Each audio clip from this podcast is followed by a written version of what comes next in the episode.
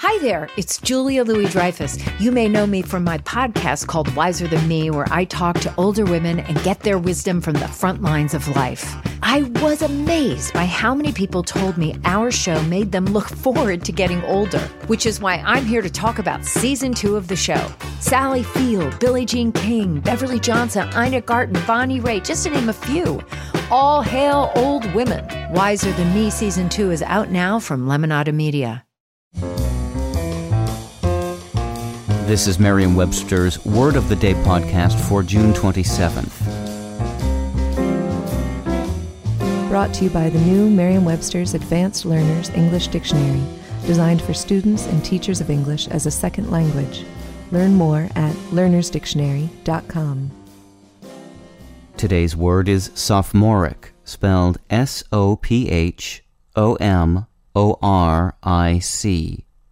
Sophomoric is an adjective that means conceited and overconfident of knowledge, but poorly informed and immature.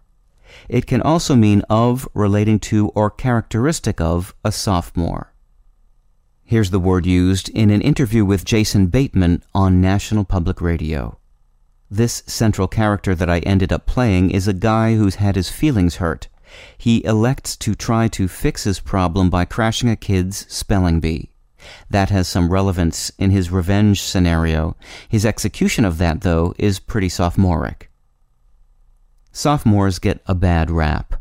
A lot of people seem to think they're foolish, no matter what they do, when they know they're pretty wise.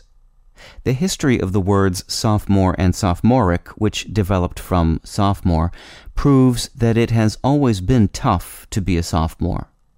Those words probably come from a combination of the Greek terms sophos, which means wise, and moros, which means foolish. But sophomores can take comfort in the fact that some very impressive words, including philosopher and sophisticated, are also related to sophos. I'm Peter Sokolowski with your word of the day. Visit the all new learnersdictionary.com, the ultimate online home for teachers and learners of English. A free online dictionary, audio pronunciations, custom study lists, and interactive exercises are available now at learnersdictionary.com.